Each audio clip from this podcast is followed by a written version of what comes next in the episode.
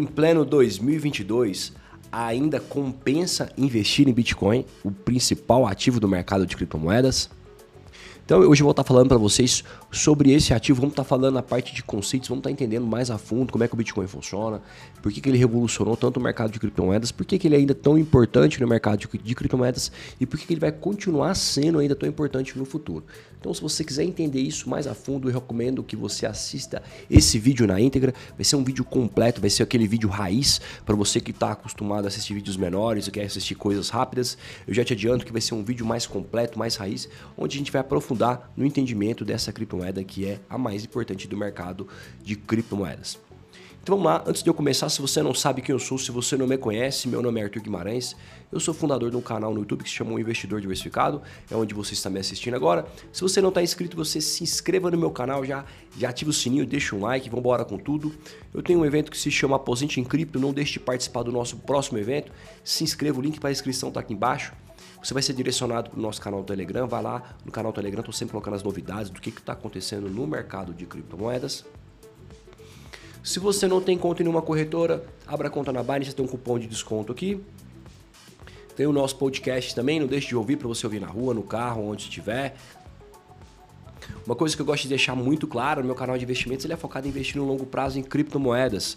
O mercado de criptomoedas entrega resultados incríveis. Investir, a única estratégia que funciona nos investimentos é investir no longo prazo. Se você realmente quer construir algo de verdade, um patrimônio de verdade investindo, é investir no longo prazo. O mercado de criptomoedas proporciona construir um patrimônio num prazo muito menor do que o mercado tradicional de renda variável. Tamo junto na família Hold. Se você quer ganhar dinheiro no curto prazo fazendo trade, o que eu já te adianto que ganhar dinheiro no curto prazo, principalmente em criptomoedas pequenas, é muito arriscado. A chance de dar errado é muito grande, a chance de você perder dinheiro, de sair com prejuízo é muito grande.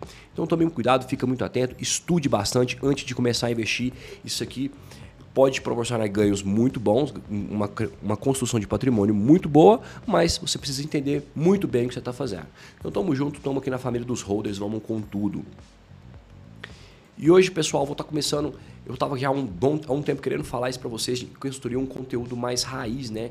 A gente voltar à parte de conceitos, a gente precisa entender muito bem como é que o Bitcoin funciona, por que ele foi criado, blockchain, todos esses conceitos. Se a gente realmente quiser entender que, como é que as outras criptomoedas funcionam. Porque basicamente todas as criptomoedas copiaram do Bitcoin. Copiaram, não são hard forks, não são cópias idênticas, mas o conceito de blockchain é o mesmo. O conceito de uma criptomoeda é o mesmo, de descentralização. Lógico que cada uma tem a sua função, que é resolver um problema específico, mas a grande maioria copiou do Bitcoin do conceito de descentralização, conceito de blockchain, conceito de o conceito de mineração, proof of work, a evolução do proof of work, que é o proof of stake, outros modelos de prova de trabalho, mas todos esses conceitos, quem criou foi lá o Satoshi Nakamoto com o lançamento do Bitcoin. Então é muito importante a gente entender muito bem como é que o Bitcoin funciona para nós conseguirmos evoluir como investidores de longo prazo no mercado de criptomoedas. E essa semana então vou estar fazendo um especial falando para vocês sobre os conceitos, os principais conceitos e a importância disso para a gente investir, construir realmente um patrimônio muito bem sucedido no mercado de criptomoedas, investindo no longo prazo. Então vamos começar hoje, eu vou estar falando para vocês sobre o Bitcoin a gente vai estar fazendo análises, entendendo todo o processo que para o Satoshi Nakamoto chegar ao Bitcoin, por que ele ainda é tão importante, né? O que, quais são os próximos passos para o Bitcoin no futuro. Então vamos lá, vamos com tudo. Eu já estou aqui dentro do Crypto Bubble. O Crypto Bubble é um site que eu gosto muito de olhar, né? Ele faz análise aqui das. No último. Tem vários tipos de análise, anual, top 100. E aqui ele fez uma, uma análise da capitalização de mercado mais ano. E ele está fazendo em relação ao Bitcoin então o Bitcoin aí nesse último ano, ele está com a valorização de 16,3%. O mercado está em queda, né? O mercado está numa reação aí dos últimos tempos. E aí ele tá nessa. não tá tão em alta.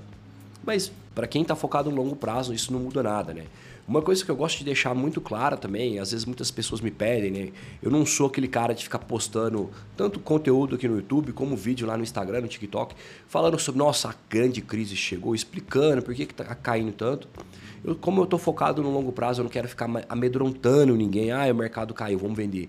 Como, quando, quando você tem focado numa estratégia de longo prazo, você não fica vendendo se o mercado caiu, você fica esperando o melhor momento para entrar. Eu já falei em vários vídeos explicando isso, os estudos mais que, que falam sobre isso, né? Que basicamente é, Se você está tentando fazer isso, achar o melhor momento para você entrar no mercado de criptomoedas, esse pode ser um dos piores, uma das piores estratégias para investir, né? Porque é muito difícil acertar o melhor momento, é basicamente impossível e ganha dinheiro realmente quem está dentro do jogo. Então, para mim não muda muito. O mercado está caindo agora, está subindo. Eu continuo investindo no longo prazo, focando sempre no longo prazo. Vamos dar uma entrada aqui no CoinMarketCap.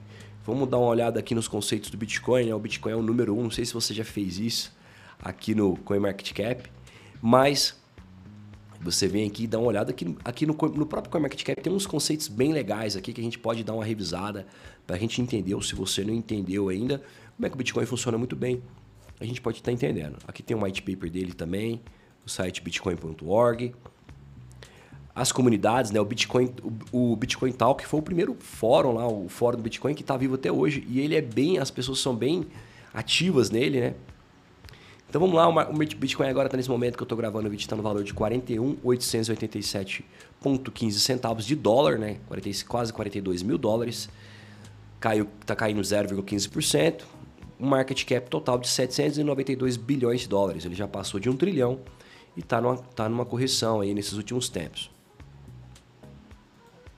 Vamos pegar um pouco aqui dessa parte de conceitos. Eu gosto muito de pegar nessa parte de conceito e entender realmente o que está acontecendo ali, para depois você cair para uma coisa mais complexa. Né? Eu sei que as pessoas querem já cair para dentro de criptomoedas pequenas, Baby Doge, Shiba, ou a Shiba até que está bem grande, né? mas em projetos menores. E mas antes de você fazer isso, cara, para mim essa é a última parte do jogo. Você tem que entender muito bem o que, que você está fazendo. E para você entender muito bem como é que uma criptomoeda funciona, você precisa entender muito bem que, como é que o Bitcoin funciona, porque o Bitcoin foi criado, porque o Bitcoin existe e por aí vai. Aqui então vamos dar uma, vamos dar uma estudada aqui, uma olhada nesses conceitos aqui do CoinMarketCap. Né? O Bitcoin é uma criptomoeda descentralizada, originalmente descrita no white paper de 2008 por uma pessoa, um grupo de pessoas, usando o pseudônimo de Satoshi Nakamoto. Então, para quem não sabe, né, o Satoshi Nakamoto é o criador do Bitcoin e é um grande mistério, né? Ninguém sabe quem que é o Satoshi Nakamoto, o que aconteceu com ele, se ele está vivo, se ele está morto, se ele sumiu, se é uma pessoa, se é um grupo de pessoas. Ninguém sabe. Quem sabe que ele desenvolveu o Bitcoin e é, o Bitcoin, assim, para quem não sabe, para quem não, não conhece muito a fundo, né? O Satoshi, pro Satoshi Nakamoto ter chegado no Bitcoin não foi um negócio assim, oi, cheguei Bitcoin, é um código, um negócio, uma brincadeira. É, para ele ter chegado no Bitcoin foi, um, uma, foi muitos e muitos anos de estudo, de desenvolvimento, de, deve ter testado várias outras coisas. Aí lembrando, né, pessoal, que a gente não sabe quem que é o Satoshi Nakamoto, o mundo não sabe quem que é. Existem várias, existem várias pessoas que já disseram que é ele mas o que a gente acredita que não seja, provavelmente ele sumiu ou até faleceu. Mas assim, uma coisa que eu gosto de deixar muito clara para todo mundo é que quando o Bitcoin foi, foi criado, quando o Satoshi Nakamoto criou o Bitcoin, não foi um negócio do nada, sabe? Oi, cheguei, Bitcoin, vambora, mete um código e vamos. Foi um negócio realmente muito bem fundamentado, muito bem elaborado. Estudo de muitos anos, muitos, muitos anos de estudo, de quebrar no cabeça, com certeza. Deve ter testado muitas outras coisas. Provavelmente ele já testou até outras criptomoedas, ou, ou até uma outra tentativa de uma outra criptomoeda. E uma coisa que, que eu acho muito interessante é porque, assim, para ele ter criado o Bitcoin, primeiro ele teve que pensar uma coisa muito importante, ele teve que entender muito bem como é que o dinheiro funciona. Por quê? Porque ele queria uma, criar uma coisa que fosse totalmente é, avessa ao dinheiro tradicional, né? O, o, dinheiro que a gente chama de fiat, né? O dinheiro como o real, como o dólar, como o euro, como outras moedas que a gente tem no mercado aí, as moedas estatais, né, chama as moedas dos governos. Então ele, tem, ele queria criar algo realmente muito diferente em relação a isso. Pessoal, deixa eu só ligar o ar aqui rapidinho.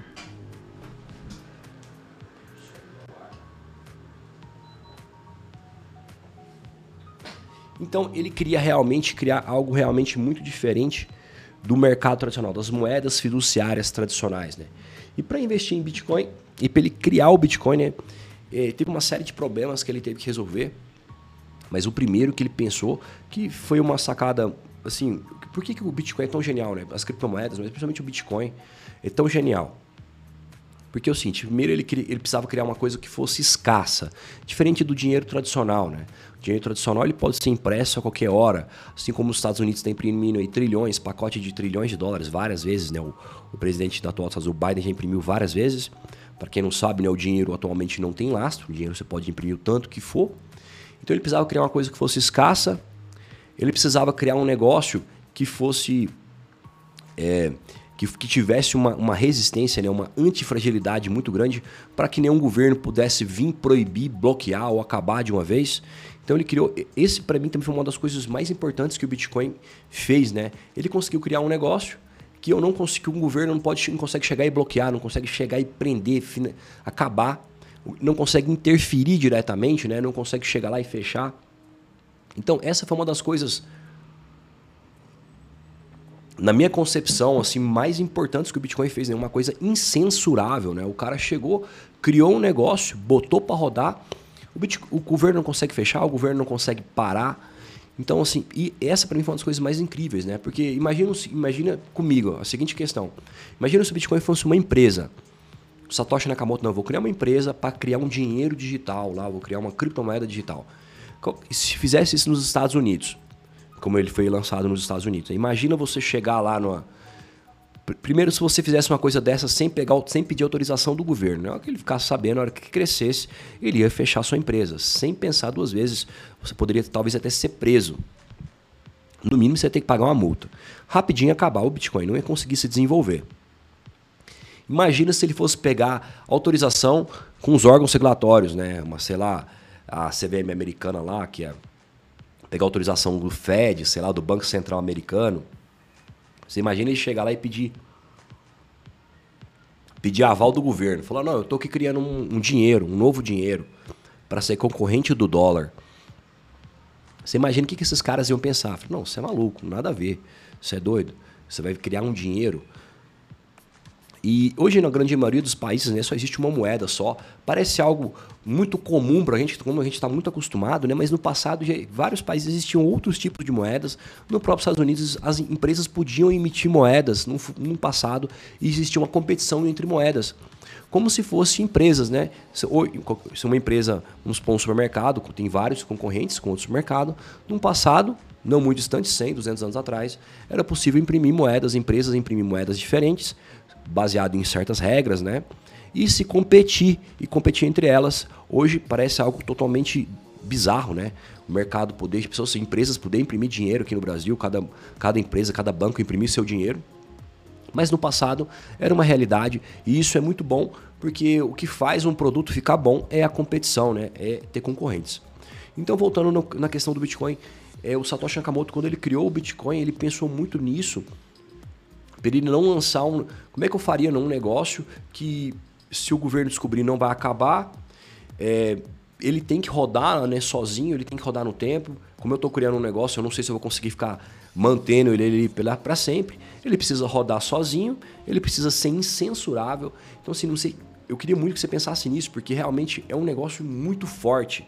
Você construir um negócio e ninguém consegue acabar com aquele negócio, ninguém consegue acabar, bloquear, travar, proibir. Coisas que o governo faria se fosse uma coisa normal. Então ele foi, criou o Bitcoin, criou uma tecnologia baseada nessa tecnologia que chama blockchain. Essa semana eu vou estar fazendo uma live especial sobre blockchain, explicando com muitos detalhes. E ele botou esse negócio para rodar. E aí começou a rodar. Lembrando então que até fez aniversário esses dias, fez. O Bitcoin fez 13 anos. Que o código começou a rodar pela primeira vez. Fez 13 anos, no dia 3 de janeiro. E então faz 13 anos que ele está rodando aí de forma incensurável, muito bem, cada vez mais forte. E aí isso que é outra coisa incrível, né? Ele roda sozinho, não depende de ninguém. Satoshi Nakamoto sumiu, ele não está mantendo o código, sumiu, ninguém sabe onde ele está. Ele minerou lá um milhão de bitcoins, guardou. E aí o negócio roda sozinho, cada vez está mais forte. Não sei se você sabe, mas o Bitcoin tem um negócio chamado hash rate, né? Que é a taxa de mineração.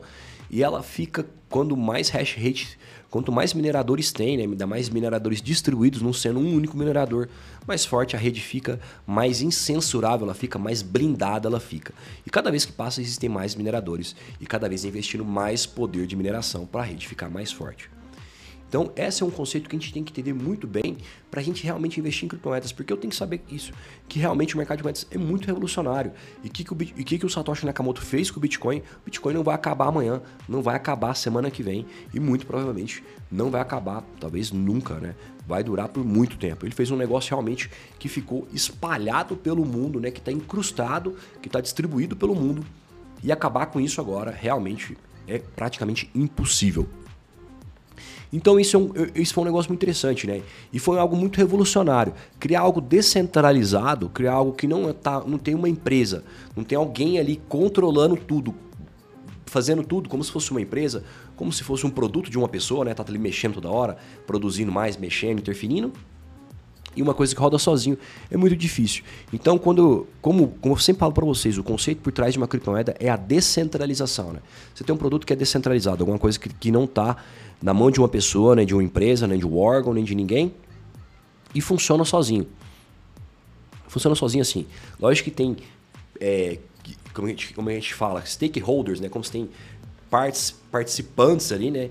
mineradores, investidores, corretoras, pessoas, carteiras, milhares de coisas envolvidas, mas basicamente ele não tem uma pessoa diretamente que tem que ficar interferindo para ele funcionar. Ele funciona sozinho. E, e então, assim, voltando nesse, nessa parte de conceito, né? Então o Bitcoin veio, ele lançou é, o Bitcoin, fez isso, pensou nesse ele criou esse conceito de descentralização, fez esse negócio funcionar e para esse conceito de descentralização funcionar, como eu falei para vocês, parece algo simples, mas tem uma complexidade gigantesca aí para ele resolver esse problema. Tinha um problema muito sério. Ninguém nunca tinha criado uma coisa descentralizada desse nível antes do Bitcoin. Então o Satoshi Nakamoto teve que resolver um problema que se chama o problema de generais bizantinos é um problema muito conhecido para quem é da área de informática, para quem é da área de computação. Basicamente, é o problema que ele resolveu para fazer algo descentralizado funcionar. O que, que é o problema de generais bizantinos? Vou explicar para vocês, depois eu posso até mostrar uma imagem.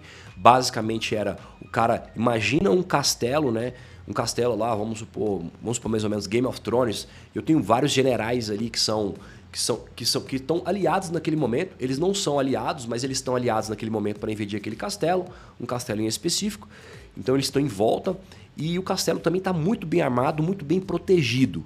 Se todo mundo, se todos os generais que estão em volta, né, cada exército que está em volta daquele castelo, se eles não atacarem em junta, conjuntamente, o castelo tem uma defesa muito forte, muito grande, e ele pode rebentar com todo mundo que está em volta. Então, ou todo mundo ataca junto, ou dá errado. Então, esse é um conceito em computação muito conhecido e ele conseguiu resolver esse problema. Ele conseguiu fazer com que nem eu não preciso que todas as partes, né? Porque, por exemplo, para fazer a validação do Bitcoin lá, quando eu estou fazendo a mineração, eu não preciso que todo mundo, que todos os mineradores estejam sejam bem intencionados. A rede aceita até como a gente, eu falo para vocês, né? É, não sei se vocês já falaram isso, mas por exemplo, tem gente que se você tiver mais de 51% do poder de mineração do Bitcoin, você pode adulterar a rede ou criar alguma fraude dentro da rede. Então ele criou esse sistema baseado na blockchain, onde eu consigo que ter, se eu tiver pelo menos 51% da rede bem intencionada, eu consigo fazer o negócio rodar muito bem. Então ele criou esse conceito. Então aí eu voltando à questão do, do problema dos generais bizantinos, que é isso, né? Então ele criou um sistema que eu não preciso, não é todo, não é todo mundo precisa estar em coordenar todo mundo de, de acordo para fazer o negócio acontecer. Então ele conseguiu resolver esse problema. Eu mesmo tendo todo, vamos, vamos supor que a rede hoje tem muito, tem milhões de mineradores, né? Então eu não preciso que todo mundo esteja bem intencionado para que ela funcione. Então assim, como eu falei, do ponto de vista hoje parece algo já simples, né, como já fez, mas do ponto de vista computacional, de uma série de outras coisas, né, de fatores, foi algo revolucionário, porque ele conseguiu fazer um negócio funcionar sozinho, descentralizado, sem alguém ali no, dando ordens no comando e de forma incensurável, de forma que ninguém pode vir bloquear, pode vir quebrar, destruir. O governo não pode parar, o governo não pode tributar. Governo, por exemplo, não sei se você sabe disso, mas vamos supor, se você tivesse seu patrimônio todo lá em criptomoeda, em Bitcoin, e alguém pedir, chegar uma ordem judicial, ah, bloqueia lá o patrimônio dele. Tiver tudo em Bitcoin, não tem como acessar. Se você tiver colocado numa carteira, com suas chaves privadas, com a sua senha, se tiver uma corretora, tem como, tá? Porque é a corretora que fica com a posse dos suas criptomoedas. Mas tiver na sua posse numa carteira, numa wallet, é basicamente impossível. Não tem como alguém chegar, ao menos que você dê a senha de acesso para elas. Se você não der, ninguém nunca vai acessar esse Bitcoin, simples, somente você. Então isso foi algo realmente revolucionário. Então ele, ele revolucionou o mundo de várias formas, do ponto de vista computacional. Até esse momento ninguém tinha conseguido fazer algo desse nível, algo descentralizado, resolver o problema de generais bizantinos. Do ponto de vista econômico, o Milton Friedman, lá em 1971, tinha um, tem um livro lá que ele fala da a, a privatização da moeda, né? E ele já tinha criava esse conceito que as moedas devem ficar fora do governo, deve criar um conceito aí, talvez que seja eletrônico. Bitcoin foi isso. Não sei se o Satoshi Nakamoto usou isso como base, provavelmente utilizou, né? Porque ele vinha de um conceito desses conceitos de um conceito liberal, libertário. Depois eu vou falar um pouco também de política por trás do Bitcoin, que é muito importante as pessoas entenderem isso. Então ele usou isso, né? Uma moeda que não está controlada pelo governo. Eu, eu acredito que num futuro não muito distante, cada vez mais né, as, pessoas, as moedas vão estar tá perdendo valor, principalmente agora depois da crise do Covid. Como imprimiu muita moeda no mundo, no Brasil, as moedas vão estar cada vez perdendo mais valor, assim como o dólar, assim como o real. Você vê que a inflação nossa já está 14%, 15%, nos Estados Unidos já está com a inflação de 6%. Então isso, é, cada vez mais, as moedas tradicionais perdendo valor, as pessoas vão buscar alternativas. E quando a gente pensa numa alternativa hoje ao sistema tradicional, a gente, a primeira coisa que as pessoas pensam é no Bitcoin. Antigamente pensava-se no ouro, né, como um hedge, uma proteção uma proteção ao sistema tradicional, hoje o Bitcoin está cada vez mais assumindo essa função. Então, quando a gente pensa em Bitcoin, a gente pensa, é, como eu falei, né, o Satoshi Nakamoto resolveu um problema computacional muito sério, outros problemas ele resolveu, tem várias outras questões. Por exemplo, uma outra questão é o problema do gasto duplo, né? Imagina que antigamente, no, na internet, no computador, na, na informática, né? Eu, tudo que eu quisesse copiar e colar, eu poderia. Eu posso pegar aqui uma, um arquivo de MP3, eu dou um Ctrl-C, um Ctrl-V, eu copio um vídeo, Ctrl-C, um Ctrl-V.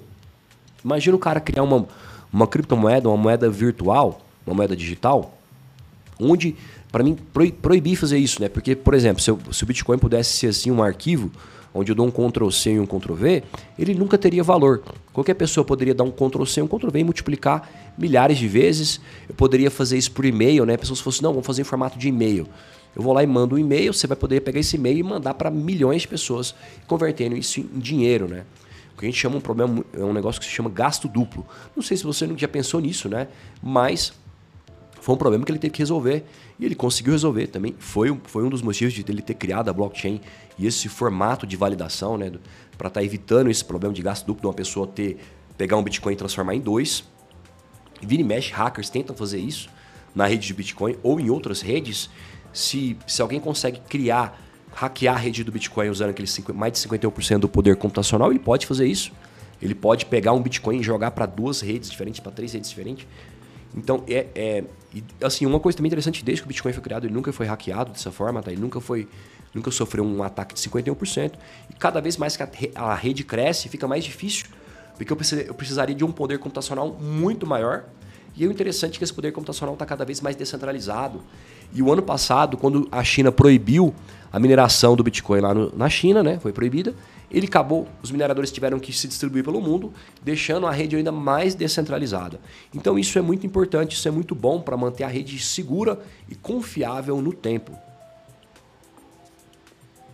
Aí voltando àquela outra parte, né? Então se ele resolveu um problema computacional muito sério, resolveu vários problemas econômicos, uma coisa que eu te adianto, se você estudar mais a fundo questões econômicas e políticas, se você entender a importância que o dinheiro tem na nossa sociedade, por exemplo, se o governo não controlasse o dinheiro, o que eu te, o que eu te adianto é que cada, cada, teria cada vez menos pessoas pobres. Porque um negócio que uma das coisas que mais empobrece as pessoas é a inflação. E a inflação é criada pelo governo pela essa impressão exagerada de dinheiro. O exemplo que a gente tem muito bom disso atualmente é a Venezuela. Você vê que a população já tem mais de 80% da população que está na pobreza e foi causado por isso, uma inflação desenfreada. Se você não souber ali trabalhar com essa inflação, realmente vai quebrar todo mundo, vai ficar numa pobreza extrema, a grande maioria das pessoas. E o Bitcoin é totalmente contrário a isso, né? Ele é escasso, né? O Bitcoin vão ser 21 milhões de moedas mineradas ao, em, no tempo, que vai provavelmente deve chegar até 2124, a última criptomoeda, cada vez vai estar tá minerando menos, vão ter menos moedas sendo criadas. Então, ele resolveu esse problema, né? problema computacional, resolveu um problema econômico muito sério, resolveu, criou uma concorrência entre as moedas, uma moeda que é escassa, que é limitada, uma oferta limitada, não é controlada por ninguém. O governo, imagina se o Bitcoin fosse controlado por uma empresa ou por um governo, ele podia chegar e falar assim: não, vamos imprimir mais, o negócio arrochou, vamos imprimir mais moeda, vamos soltar mais Bitcoin no mercado e vamos jogar para o mercado mais moeda, vamos pagar nossas dívidas, que é assim que o mundo funciona hoje. Normalmente os governos estão sempre imprimindo mais moedas para jogar crédito no mercado, para pagar dívida, para resolver problemas. Então o Bitcoin não tem esse problema, não tem como o cara chegar lá, aí joga imprime mais.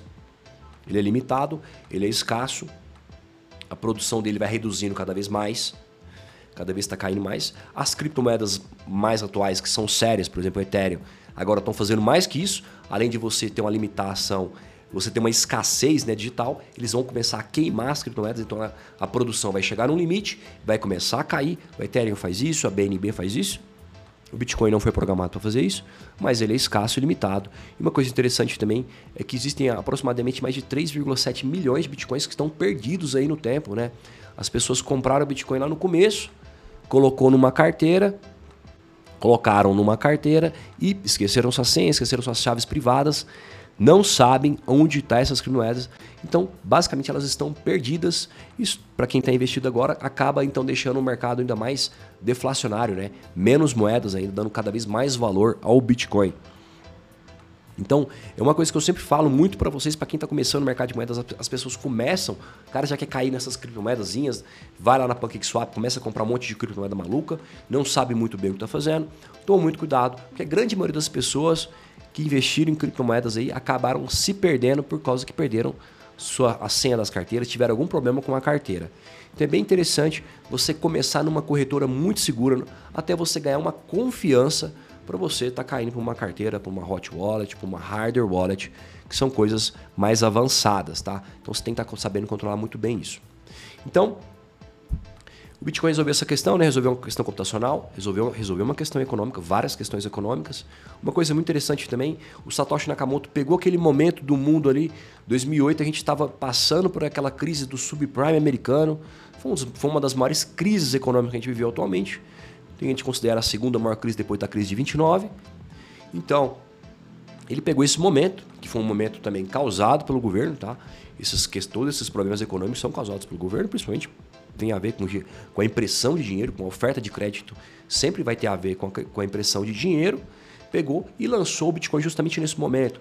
Então, o, Bit, o conceito político por trás do Bitcoin é um conceito libertário, é um conceito anti-Estado. Se você não sabe disso, eu estou te dizendo, estou te adiantando. Então, então, o Satoshi Nakamoto realmente era um cara que era totalmente contra o governo, totalmente contra o controle governamental. Então, esse é, o, é um dos principais conceitos por trás das criptomoedas e por trás do Bitcoin. Então, é um conceito libertário, um conceito anti-Estado, que forma que o Estado não deveria controlar nada, né? o governo não deveria controlar, não deveria fazer nada. Simplesmente, talvez o governo não deveria nem existir. Basicamente, esse é um conceito por trás também, o um conceito político por trás das criptomoedas. Se você não sabe disso, eu já estou te adiantando que esse é o conceito, então um conceito que o governo não deveria interferir em nada.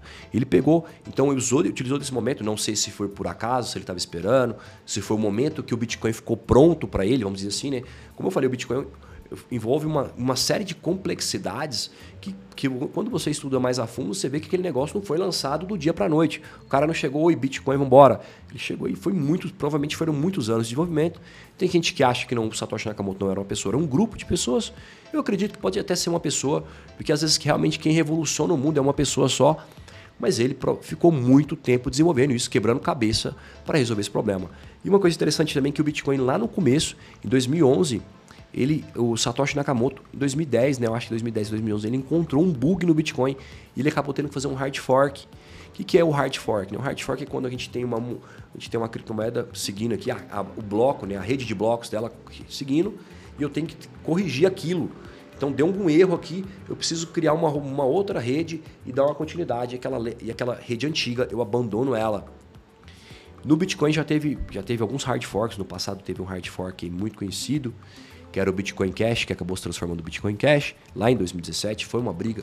Todos os hard forks que acontecem em criptomoedas, principalmente no Bitcoin, geralmente são muito desgastantes, tem uma briga, uma divisão na comunidade.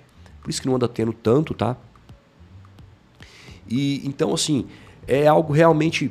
O, o, Ah, uma outra coisa que eu acho muito interessante, que eu acho bem legal da gente saber, é porque assim, quando a gente cria. Lógico que as criptomoedas hoje estão cada vez mudando esse conceito.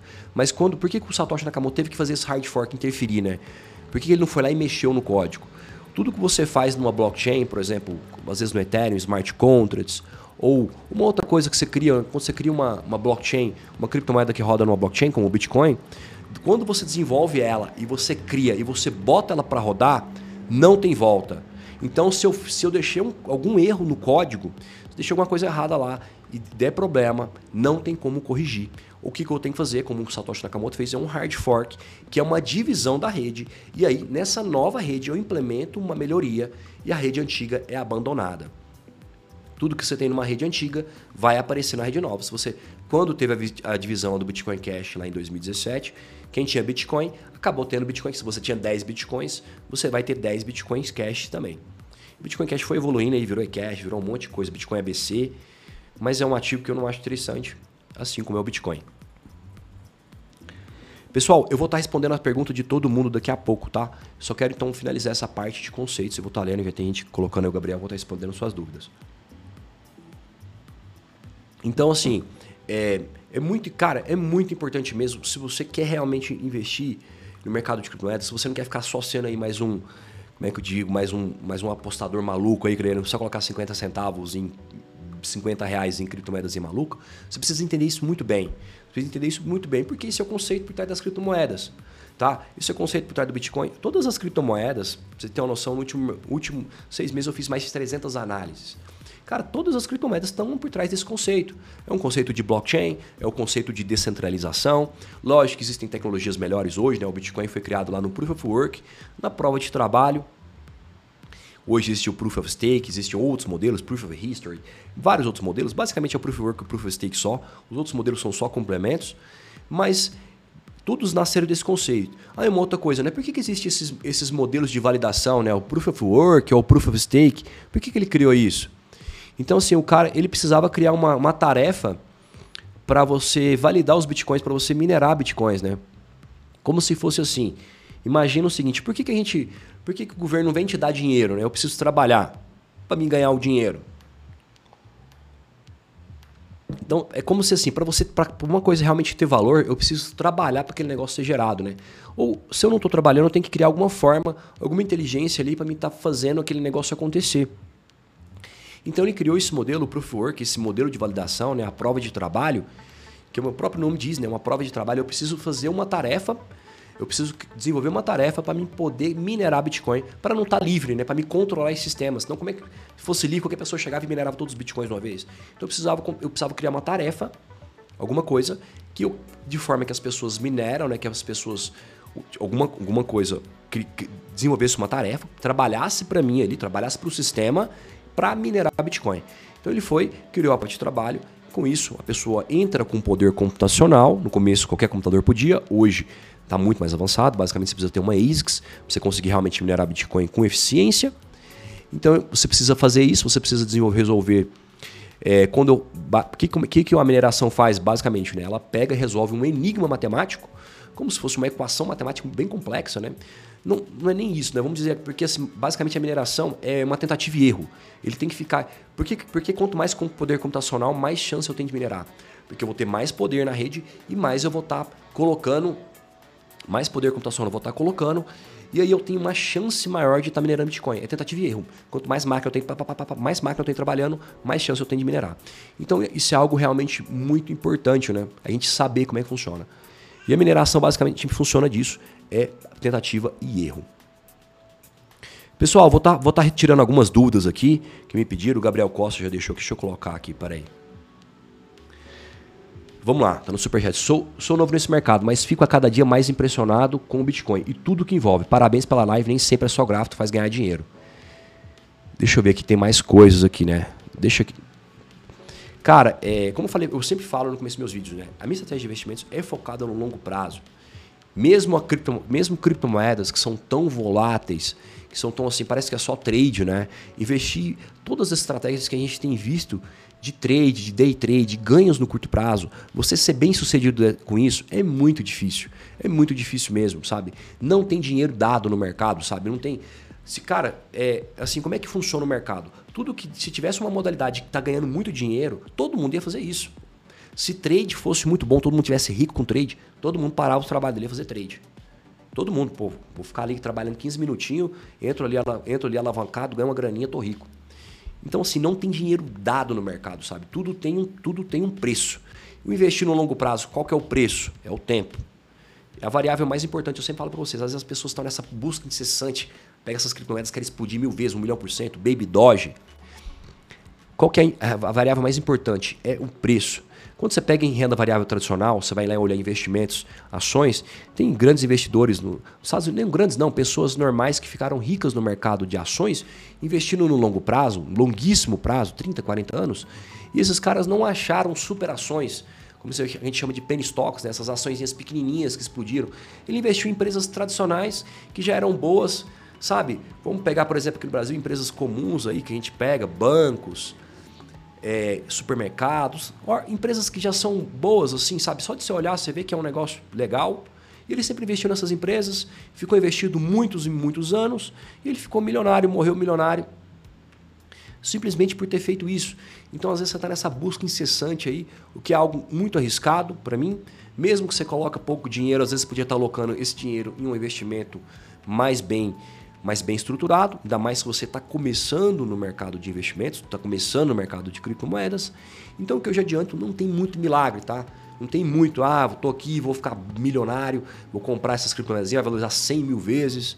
A chance de você acertar um produto desse é muito pequena, a chance de acertar. A gente vê a valorização igual da Shiba, desses outros projetos, a gente só vê isso depois que aconteceu.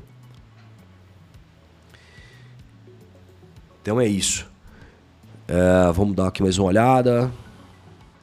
Bom dia, você acha que o Bitcoin ainda vai se descolar de notícias de, do mercado tradicional? Olha, como é que eu te digo, né? Vamos entender um pouco o que está por trás disso, né?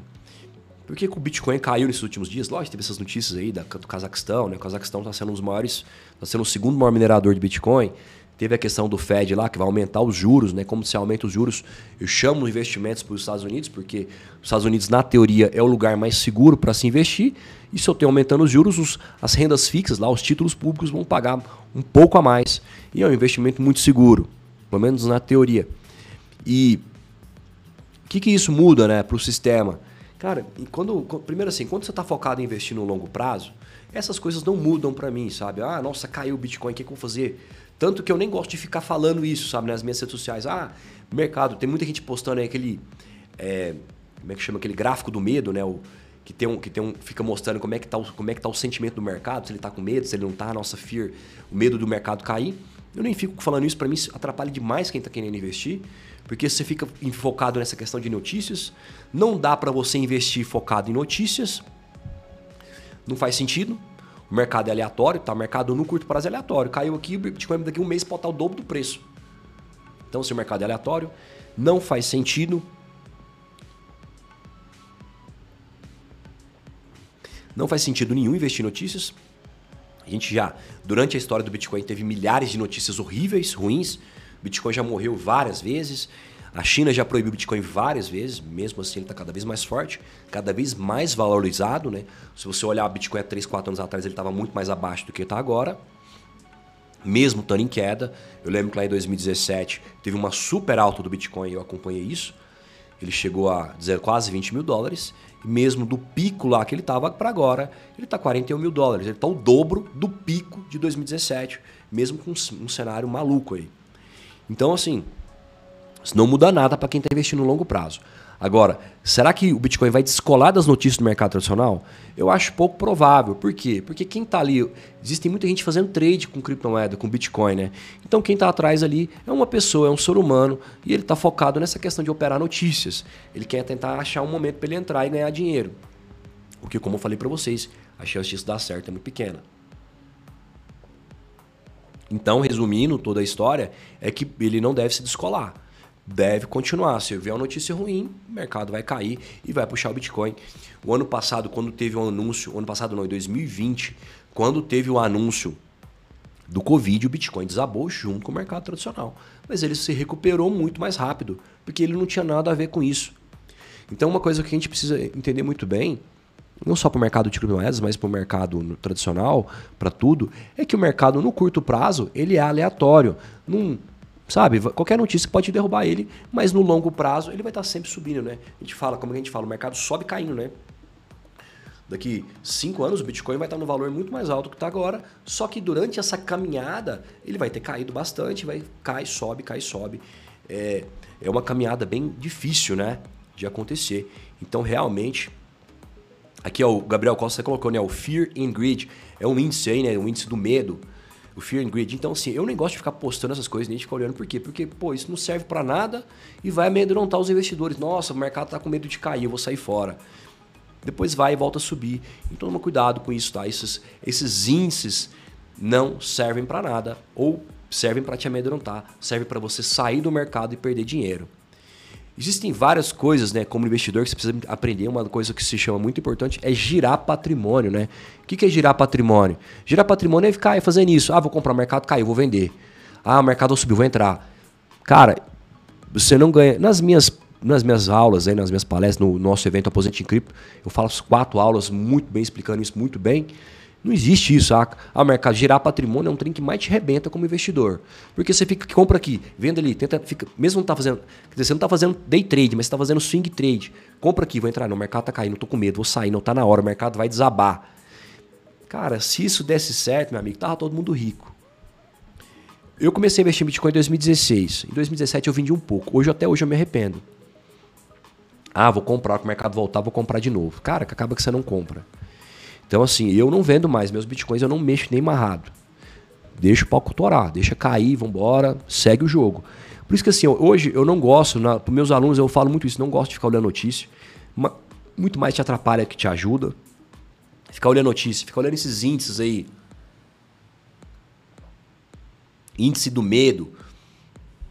O próprio nome já diz, né? Pô, você vai ler um negócio e ficar com medo. Quem está começando no mercado, ficar vendo essas coisas, vai se amedrontar, vai vender, vai sair no prejuízo.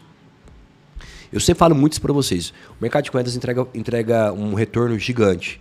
Só que grande maioria das pessoas vai sair no prejuízo. Por quê? As pessoas vão chegar na alta, no boom, vai comprar na alta, o mercado desabar, vai se amedrontar, vai se aterrorizar e vai vender tudo. Vai ficar no prejuízo. Então, assim, não existe né, milagre. Investir é longo prazo. Como eu falo para vocês, a estratégia que dá certo para investir é no longo prazo, uma estratégia que é acessível a todas as pessoas. Fazer trade, além de ser difícil, é complexo. Tem uma série de estudos aí malucos que tem que fazer de médias móveis, vários tipos de análise, Fibonacci. É um negócio complexo, é um negócio que cada vez que passa a gente vê que é mais difícil, muita gente mal sucedida, muita gente quebrada, perdendo dinheiro. Todos os estudos que a gente tem visto atualmente sobre trade, day trade, 90% da população, 95%, tem estudo até 99% dos investidores saem no prejuízo. Então não existe, pô, não tem milagre, velho. Tem isso, oh, cheguei, tô rico. Cara, não tem. Não tem essas matemáticas aí malucas, saca?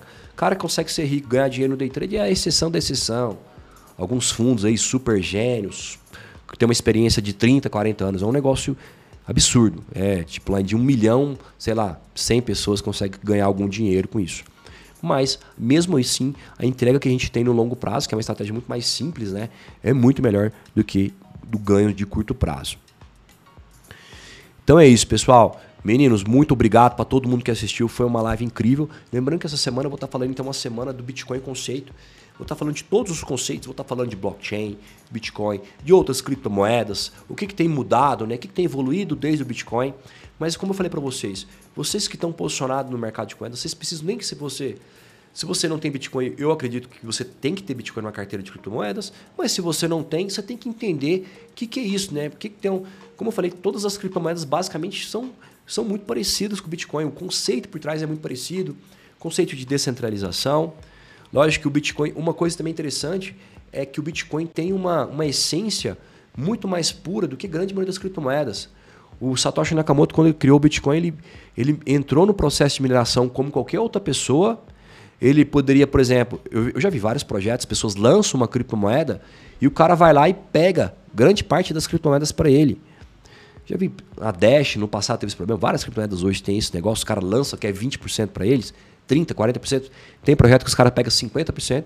O, o, Satoshi Nakamoto ele foi tão sério, né? ele foi tão honesto, que ele criou o Bitcoin e ele entrou no processo de mineração como qualquer outra pessoa podia ter entrado, minerou um milhão de Bitcoins, tá lá guardado na carteira dele, nunca mais mexeu, tá lá, carteira parada, ninguém sabe se ele tá vivo, se ele morreu, o que aconteceu, sumiu, só sei que ele não mexeu, não sei se ele perdeu as chaves privadas dele, tomara que ele não tenha perdido, mas tá lá quietinho.